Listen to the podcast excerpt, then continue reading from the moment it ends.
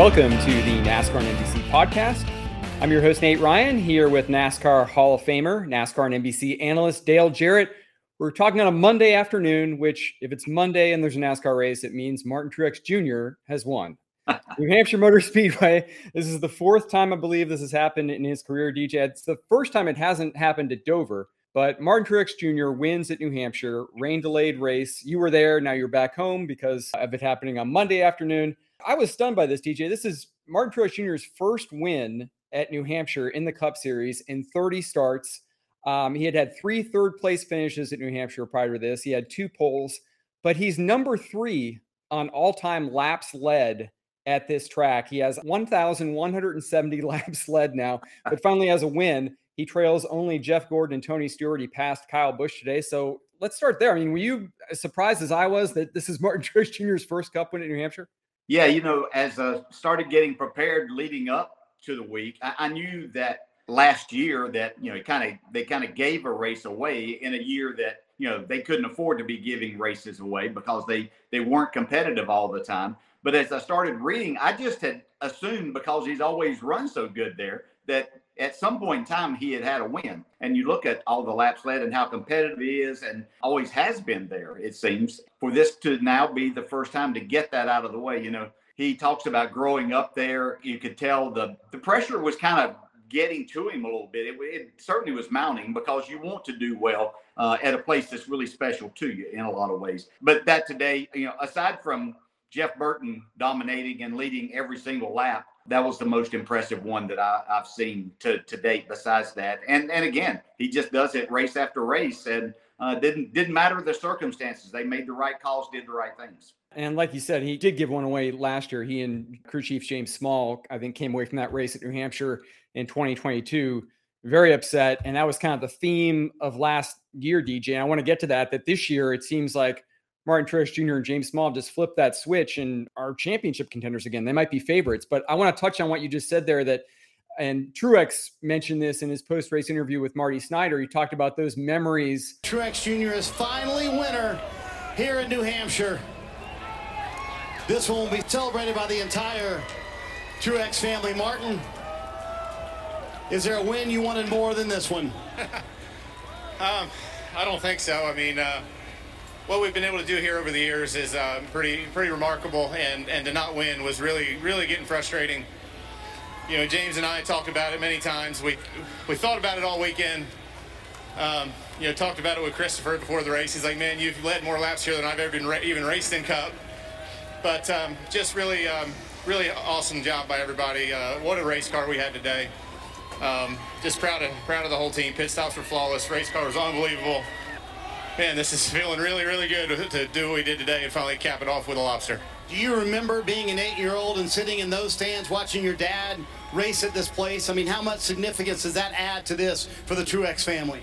That's a lot. It's a big part of it. I sat in turn one with my mom. I was, my little brother was drinking out of a bottle. So, I mean, it was, um, we were young, you know, 12, 13, maybe 14, whatever. Um, but you know, this is the first big track I ever came to with my dad and watched, and first time I ever seen Cup cars in person and Busch cars in person, and just uh, it's been a special place for us. And um, you know, being able to win K and N, being able to win the Busch Series, this one's been eluding me for a long, long time. So I'm just really, really happy, really thankful, and um, can't say enough about my team, man. They're uh, they're incredible. I'm lucky got to drive these things.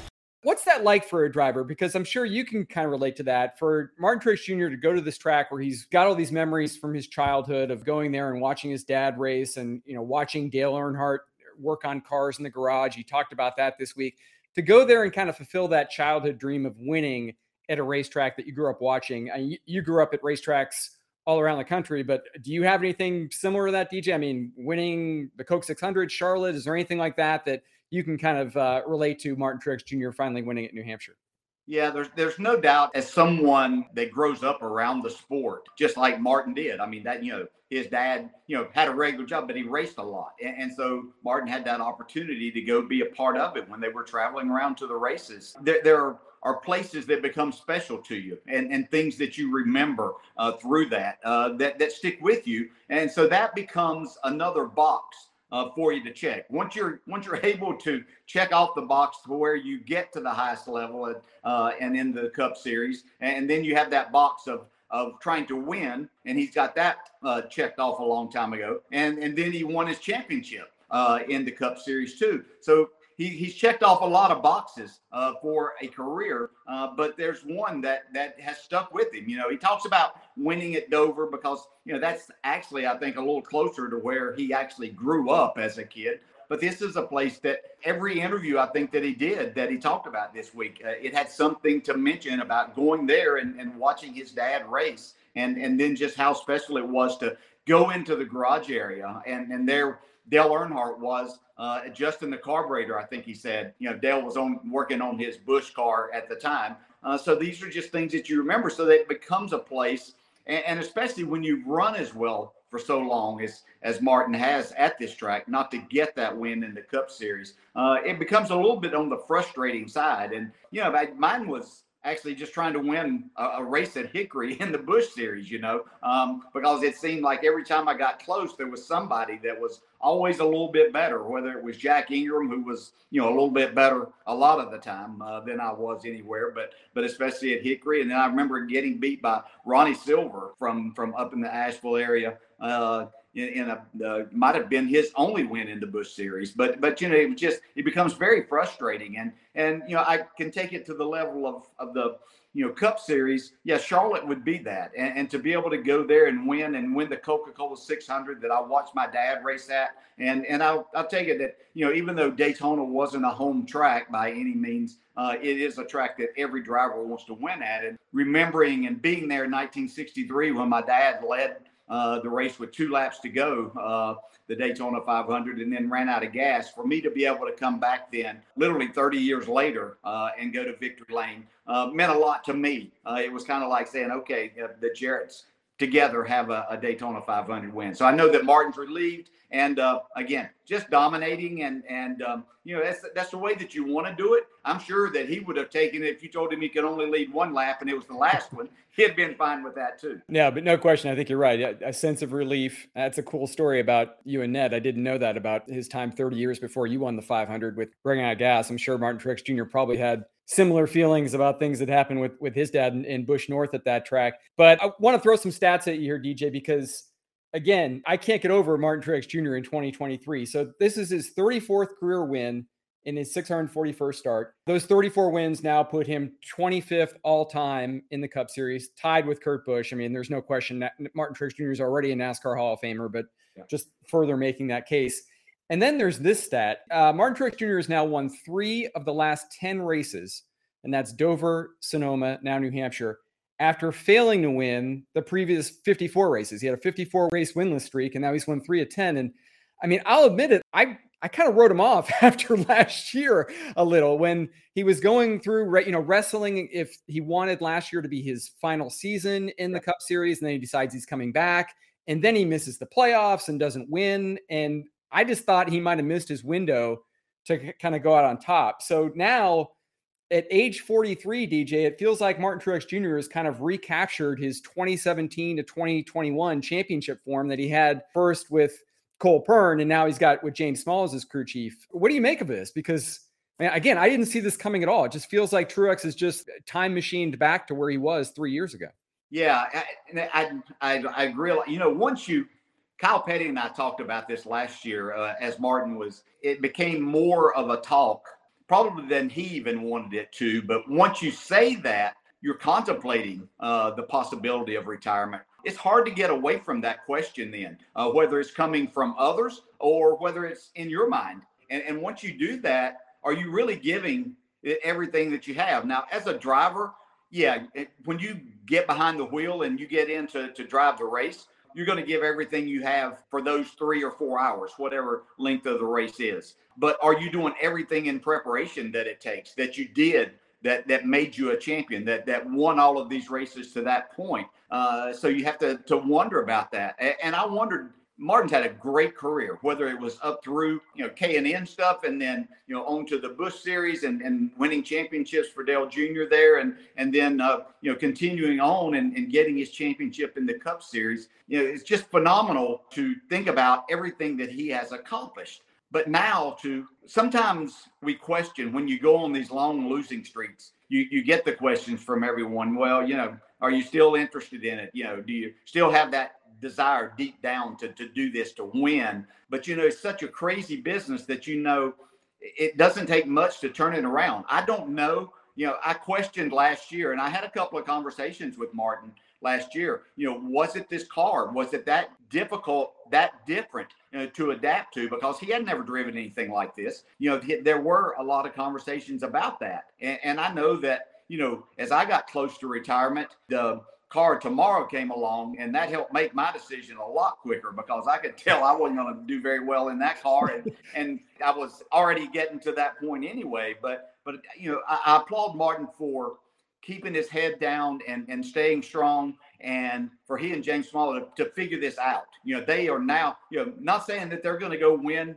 three out of the next 10 but they very well could too. It would not surprise me because of the different types of tracks that they're they're winning on. And also, there's a couple of other tracks and, and races that they easily could have won too with a little with a few things going their way. So here again, you know, we had the discussion in our little 30 minute show yesterday about William Byron. Is he now the favorite because he won two in a row to, to win the championship. Is he the championship favorite? But I think we all, a number of us said, and I think Jeff Burton was the first one to come out and say, hey, Martin Truex Jr. has to be considered one of the favorites. And he didn't do anything today to hurt those thoughts. No, especially when you consider, I mean, he's got what, five championship round appearances, he's got the 17 championship. He's got the 19 championship race that he probably should have won if his pit crew hadn't screwed up the tires. There's so many opportunities, I think, there and, and so much experience. But yet, as we sit here today, DJ, I mean, he still hadn't decided yet on if he was going to return in 2024.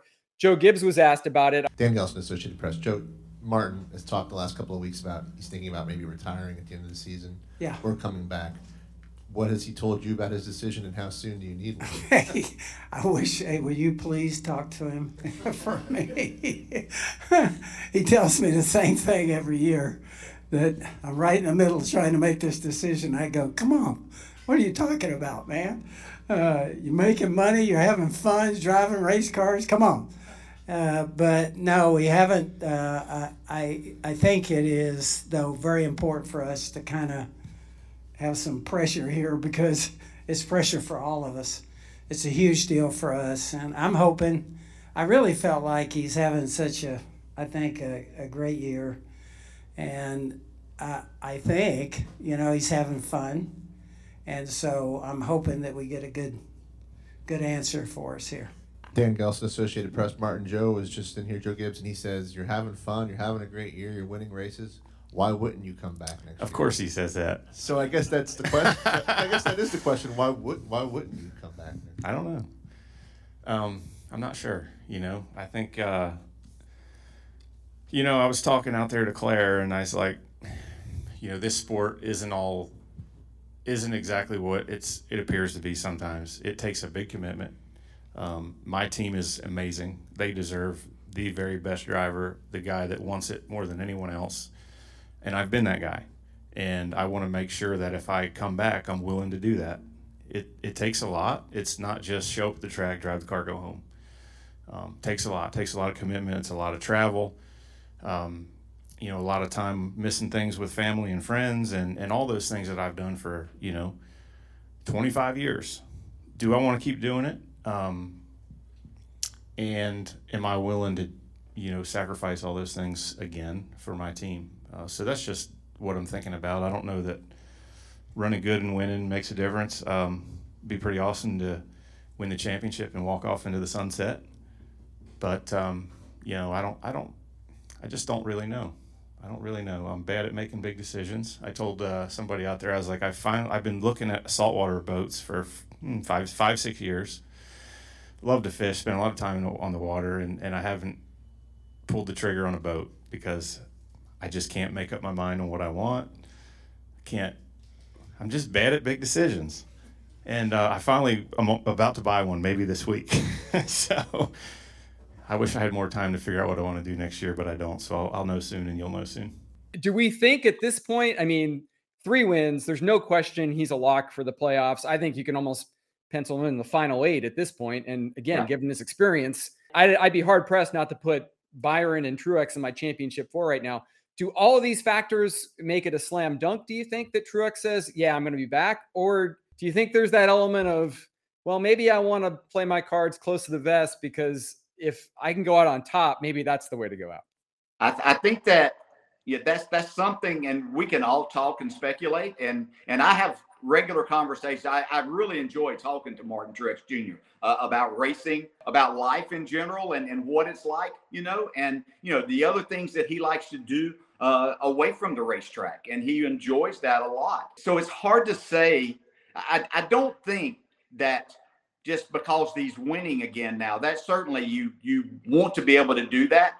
I, that won't be the determining factor mm. of whether he comes back or not. I, I think it's just this is going to have to come from deep down inside of Martin, and there's nothing that you can say that Dustin Long can say or ask Martin, or that I can go and talk to him, or Kyle Petty, or anyone else. And even to that point, there's nothing. I mean, Joe Gibbs has the opportunity to throw a lot of money at him and convince him, but you know that's that's not the line that we're the way that we're going about this. Joe's the only one that could really make that to where Martin could say, "Oh yeah, I'll be back uh, for sure." But um, you know, I, I don't even. There are a lot of people that want to go out on top that would like that talk about doing that but that becomes so hard when you win that you think and martin i mean he's still a young man i mean you know he's you, right now close to the age that I was when I won my championship, and and you know I raced for a number of years after that, and and very competitively for a number of years after that, and you know he keeps himself in good shape, and he has a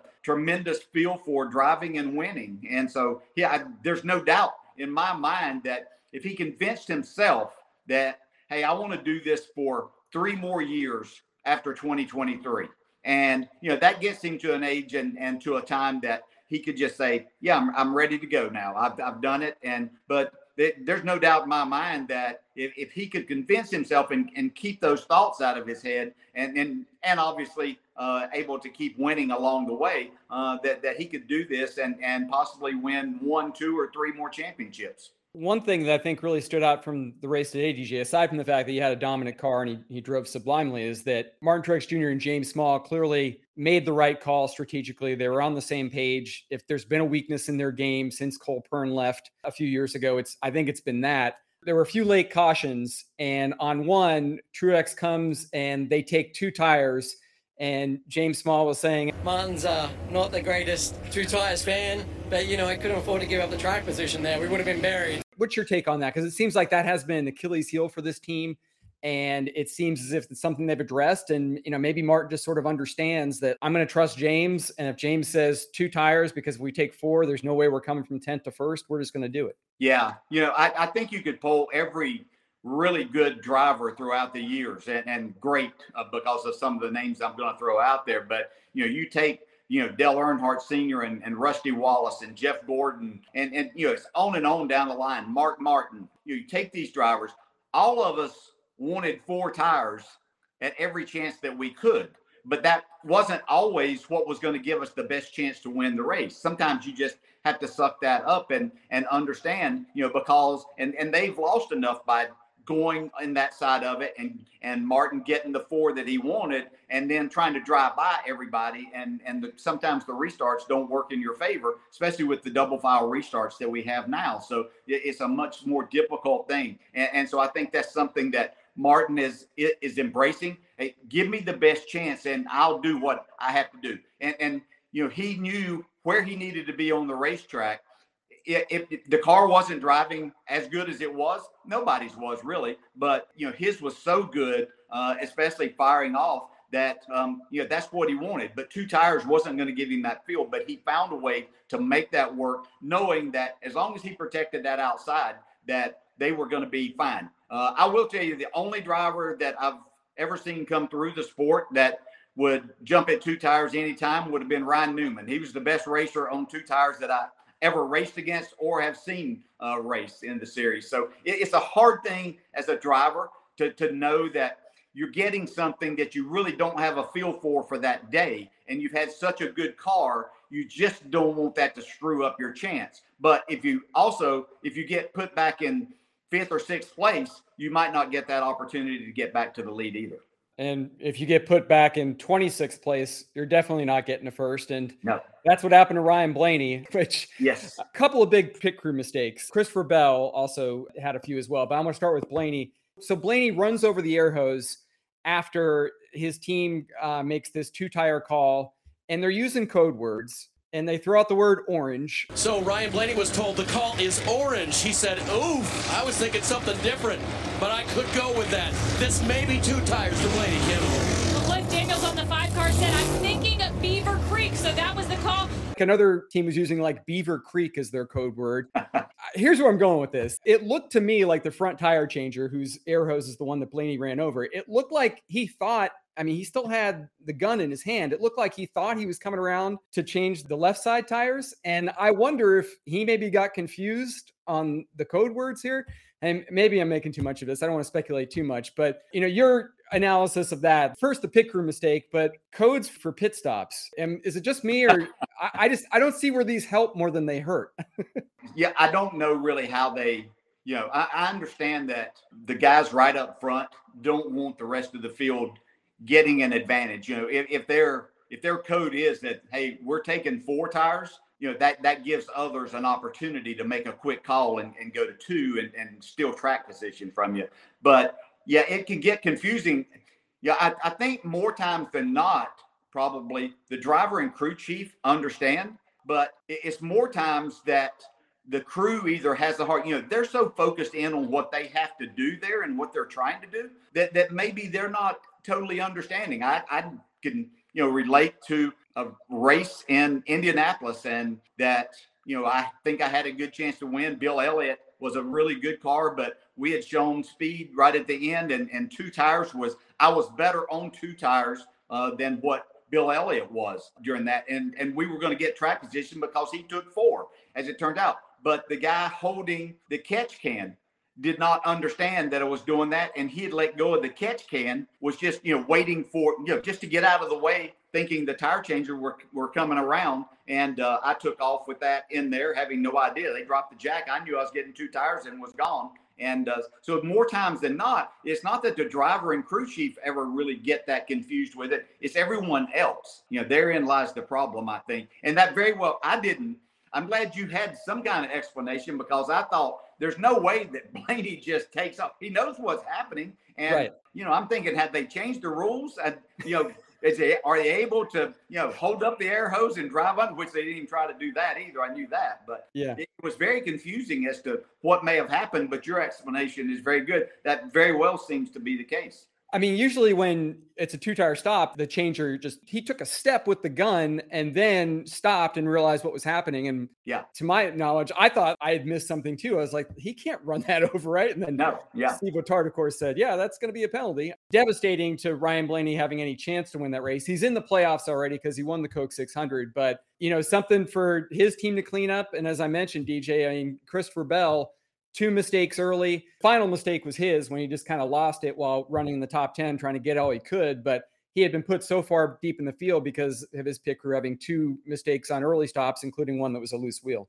Yeah, that and so you know that all comes back to that. He never did ever get back to where he had been running before that penalty. So he was just, you know, it was an uphill battle the entire afternoon after that. So these mistakes have to be cleaned up for these drivers and these teams and, and the crews to, to make sure that they're not putting themselves in the position. You know, we're six races away now from the playoffs starting. You can't have these things to happen. That might be the difference in you if you're not going to win in a round uh, that pointing your way through. You know, you talk about Blaney that yeah he's already in the playoffs, but he had ma- amassed a lot of points. He's sitting in a spot to get a lot of playoff points as the regular season ends. You give away those points, you lose one spot or two. You know that might only be one or two playoff points that you've given away, but that could be the difference uh, in going from one round to the next. So you just can't be making these mistakes and and we're far enough into the year here that these type of things for championship caliber teams can't continue to happen. And uh, again, I put that you know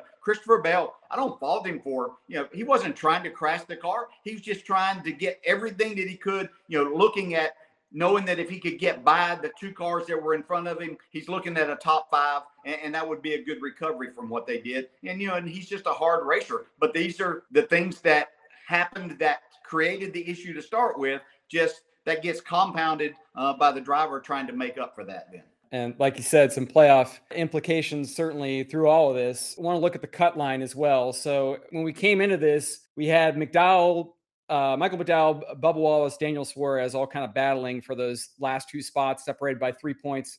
So we come out of New Hampshire. Uh, McDowell is now 16th. He's the bubble driver in 16th. He's one point ahead of Daniel Suarez. And then Bubba Wallace is in 15th, two points ahead of Suarez. So it's somehow gotten even tighter here on the cut line. that and yeah, this is going to be a battle down to Daytona. You know, we talk about the battle at Daytona of someone trying to win to, to get themselves in, much like Austin Dillon did last year, uh, and, and working his way into the playoffs by winning that race. You know, it could come down to the battle for the final spot in the points at Daytona here between you know, two, three, possibly even four drivers. And my gosh, you think about the finishes that we've had there and how long it might take NASCAR to figure out where everybody finished and actually the number of points that they got and, and who that 16th place finisher might possibly be. Uh, this isn't going away. I, I said this, this past week on our Motor Mouth that Michael McDowell's gotten himself into a really good spot. And, and, and I said that he needed to get through the next three races. Uh, New Hampshire, uh, obviously a big race for them, and then the next two coming up. That if they could clear that, I looked at Michigan. I thought that the way that they run on bigger tracks that would help. And then you know they've got some road courses coming up, and then obviously Daytona. So I thought they did a, a, decent job, but they did what they wanted to do. His crew chief later came out in the week, well, might have been in the same afternoon actually, and, and had told Dustin Long that they needed to get through the next four. He thought that Michigan was one that they could possibly struggle, and then things lined up very well for them with uh, the Indy Road Course, Watkins Glen, and Daytona uh, coming up. That, that that would be good for them. So I think Michael McDowell and his team did exactly what they wanted and needed to. You always want more uh, out of the day, but I think uh, with them staying right there and, and staying a part of the mix, that they did exactly what they wanted to do and, and what they needed to do to stay a part of this. Yeah, and uh, I'm glad you called attention to that, uh, DJ. The story that Dustin has on NBCSports.com/NASCAR. Check it out. He know, posted it last Friday. Some comments from McDowell's crew chief, and interesting because uh, Front Row Motorsports obviously is not an A-level team uh, but it seems like they've got kind of an aggressive, really thought out plan here for making the playoffs. So, I mean, were you impressed by kind of how the 34 team has kind of structured its approach to how they're going to try to get this spot? Yeah, Nate, that was so refreshing to read that. And the questions that you and, and uh, Dustin both do a great job of, of getting answers from the, the crew chiefs and the drivers that a lot of times they don't just give this information out, but when you're put in the right situation, and Dustin did that in this case, and, asking the questions about, you know, a little bit of gambling, you know, might be going along the way. And he said, you know, we've got to, we have to do something different. And I appreciated him understanding the fact and, and willing to admit that if we go try to race these people heads up every week, we're going to come out on the losing end more times than not. So let's go try to do, you know, get off cycle if that's what we need to do. Put our driver, who is really good when we put him in a good situation of of hanging on uh, to what we're asking him to do. And um, I, I really, it was very refreshing to see that and and see someone. I don't know that he should have let others in on his secret, but but we appreciate him doing that because you know it, it, it's a great story for us to put out there and for us to talk about uh, during the week and weekend of the race. Yeah, we always appreciate the candor and the insight. Although I understand why crew chiefs and teams want to be so guarded and be, you know, it's proprietary information. But we appreciate uh, Travis Peterson, the crew chief for Michael McDowell, hasn't been heard from a lot, and uh, Dustin got to him. So uh, definitely go check out that story on NBCSports.com. In terms of playoff points picture here, DJ, it certainly seems like the points path has been closed off for Chase Elliott here with six races to go. I think Dale Jr. Uh, came out and said in post race, he was like, all right, I'm off the Chase Elliott points train. How about you? Is it pretty much win or bust now for the nine team? Yeah, I, I kind of, you know, in our little 30 minute show yesterday, uh, I, you know, I had said that, you know, I know Marty and, and Dale Jr. with that. And I was up until the previous race. Uh, hmm. But when I saw that, two things that got me at Chicago, and, and, this isn't anything against Justin Haley, who is a really good road racer and did an outstanding job at, at Chicago in that street race. But you think that if Chase Elliott, who is needing a win to get into the playoffs, before the Superman came along and stole the race from both of them. Um, you would think that Chase Elliott in more times than not would would go up there and be able to pass Justin Haley in a must-win situation for him and could have possibly gotten far enough away that he could have held on for a win. But he could not do that. This tells me that team isn't ready. And and what I saw in practice and in qualifying at Loudon on Saturday um, I, I, just didn't believe that either. So I, I had jumped off of that that bandwagon and I you know, I heard Dale Jr. say that today. So there's no doubt that they understand that now too. They, the the path, you know, these other drivers that they're racing, trying to jump over, if you will. First off, the nine car is not running well enough to gain a lot of points on anybody, and these other drivers are, are having good, solid, you know, sometimes top ten, but certainly top fifteen finishes, and, and you can't gain that many points through that. So um, uh, they're they're in a must win, but I don't know what I've been all along saying that Chase Elliott is the one driver of that whole group that can win anywhere. You know, we can talk about AJ, who I think is only 20 back now from that, so we can put him right in the mix. AJ Allmendinger has some really good tracks coming up for him also that, you know, he might settle his issue and not have to worry about points because he's capable of winning at these road courses or even at Daytona, which a lot of people are, are capable of that. But you look at Chase, you would think that he has the capabilities and has won at, at most of these tracks that, that we have coming up. Everybody else can't say that, but right now I can't put him in a favorable spot. Yeah, I know that he won at Pocono last year. That holds no weight in my mind of, of, of thinking about Chase Elliott going to Pocono and winning the race. Do I hope that he does? Yes, uh, for a lot of reasons. For him, it's good for the sport. Uh, it's good for Hendrick Motorsports. It's good that a big sponsor like that would be in the playoffs because just think about the ramifications if we have Alex Bowman and Chase Elliott both not getting into the playoff from Hendrick Motorsports. That's their two biggest sponsors they have at Hendrick Motorsports that aren't going to be a part of the playoffs possibly. So, you know, this is you have to look at this. Not that we're pulling for people, but we pull for the sport. And and you know, that would be that that could have some big implications along the way. But you know, I think the biggest thing is Chase and Alan Gustafson have to show us that that they're going to have a car and a driver uh, ready to go win a race and be able to compete up front to win that. And I, I just haven't seen that in a while. And uh, yeah, the clock's definitely ticking. Six races to go, and I think it's interesting, DJ. We're talking about here of the championship four last year. We're talking about Chase Elliott potentially not making it. We're talking about well, we haven't talked about him yet, but Ross Chastain, who was leading the points a few weeks ago, he was virtually invisible today. Finished 23rd. We talked about Christopher Bell. He finished 29th because he had that crash and in the pit crew problems. And meanwhile, the guy, the, the fourth member of last year's championship four, Joey Logano, who we've been talking about in recent weeks, Fords have been off. We saw it certainly at Nashville Super Speedway. Uh, Logano and other Ford drivers have been forthright about that, that they need to fix something there. Well, I mean, clearly today, Logano finishes second, and both he and crew chief Paul Wolfe said, We tried some different things whatever they tried worked. Yeah. so yes. uh, this is kind of what we saw last year when Joey Logano had that midsummer swoon, and then when the playoffs roll around and it's championship time, he's there. Do you think that what we saw at New Hampshire today could be a little bit of a preview for playoffs and especially Phoenix from the number 22? There's no doubt in my mind now that you know that was solid. Uh, Joey Logano and, and his team, uh, they're magicians at times, and if you just did nothing, didn't watch the race, and you just look at the finish, you'd say, "Oh, Logano had another, you know, solid top five, or you know, he made another, you know, sixth or seventh place finish there." He manufactured these. Where a lot of these times he's running 15th to 20th during a lot of these races, but yet comes back and makes something. Uh, not having the speed or the handling to to do the things that they need to do. That was solid today, and that's a difficult racetrack to do that. When you can pressure Martin Truex Jr., as good as his car was there and as good as Martin is there, when you can pressure him the entire race the, the way that Joey Logano did, you have to feel really good.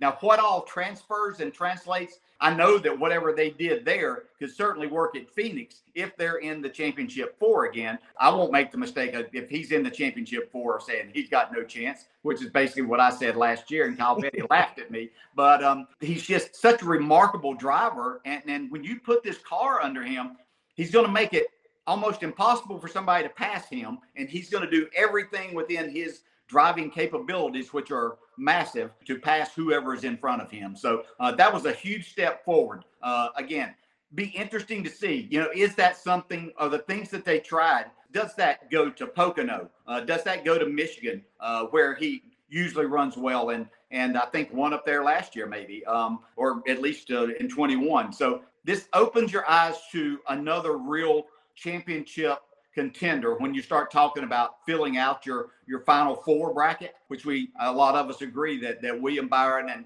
and Martin Truex Jr. are are half of it right now. Who are going to be those other two? And and uh, if Joey Logano and, and this team can take this forward, then uh, you're going to have to look and deal with them. I certainly would have, I think, all three of them in my championship four right now. But be interesting to see how Logano stacks up at Pocono. I mean, you mentioned it. Chase Elliott won last year, but really he won in air quotes, given this was where NASCAR had the uh, infamous disqualifications of two Gibbs cars, uh, stripping the win from Denny Hamlin and, and taking a second away from Kyle Busch. So I looked, DJ, the Pocono is kind of an outlier now, obviously, with only one race a year.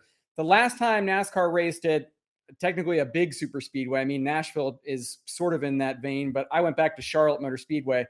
That was the last mile and a half race on the schedule. And the top five there were Blaney, Byron, Truex, Bubba Wallace, Tyler Reddick. So, any thoughts on what we might see here at Pocono? And I hate to say it, but like ultimately, do, like, does it matter? I mean, I don't know if Pocono tells us as much about the championship run, the playoffs, as it might have in years past when you know half of the final ten were mile and a half. So that's not the championship structure anymore. Yeah, yes, not in, in that way, and, and I'm not sure how much we'll see from that, other than the fact that you know an interesting name that you threw in there with that Bubba ran well, and, and I think the Toyotas, the package they have under the hood uh, of their race car and the aerodynamic side of it, you know, I think that that opens up for Bubba possibly looking at this as that opportunity. I, I know that you know there are other tracks that will will come along that that he will still be able to to look at that and, and have his shot but but this might be that real opportunity he's looking at so but but what you also talked about there yeah i know ryan blaney won the race at charlotte the fords were, were really good there at a racetrack that that's difficult especially you know on a monday the way that it that it all went uh, down but you know, watching Logano and and Blaney run, uh, especially today, and at a number of other tracks, I think we're going to see all man all three manufacturers well represented up there. If I would give a slight advantage at, at this point in time, it, it would have to be to the Toyota side. I believe they just seem to have you know all the boxes checked as to what their cars do uh, for their drivers. And uh, I think that's the direction. Once again, you pointed out that that Denny and Kyle Busch ran one and two before that was taken away from them last year. Well, I think that the capabilities are there for the Toyotas to be right up front once again. And they've certainly got the favorite, I think, right now leading the way in, in Truex. Well, we'll see what happens at Pocono. Always appreciate you coming on the podcast and, and talking NASCAR. DJ, thanks again for uh, being here on Monday. Absolutely. Thanks. I appreciate it, Nate. Good talking with you. Our thanks again to Dale Jarrett for joining us on the NASCAR and NBC podcast. Thanks to Motorsports Manager Emily Conboy for setting up the episode and troubleshooting the recording.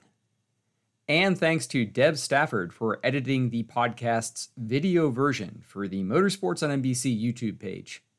You can watch the full episode there on the Motorsports on NBC YouTube page and also find more NASCAR America Motormouths content and highlights from across the racing spectrum. That's on the Motorsports on NBC YouTube page. Please subscribe, it's free. The NASCAR NBC podcast is available wherever you get your podcasts, and it's also now on Amazon Music as part of the NBC Sports collection on Amazon Music. You can find all your favorite NBC Sports shows on Amazon Music. Just head to amazon.com slash NBC Sports. That's amazon.com slash NBC Sports. The NASCAR Cup and Xfinity Series will be at Pocono Raceway this weekend. TV coverage of the Cup Series race will begin at 2:30 p.m. Eastern this Sunday on the USA Network. You can visit NBCSports.com/NASCAR for all the details and schedules for how to watch the Cup and Xfinity Series, as well as news, columns, and analysis on NBCSports.com/NASCAR. If you have any NASCAR and NBC podcast feedback, you can send to me on Twitter at Nate Ryan is my handle. Thanks again for listening to the NASCAR NBC podcast.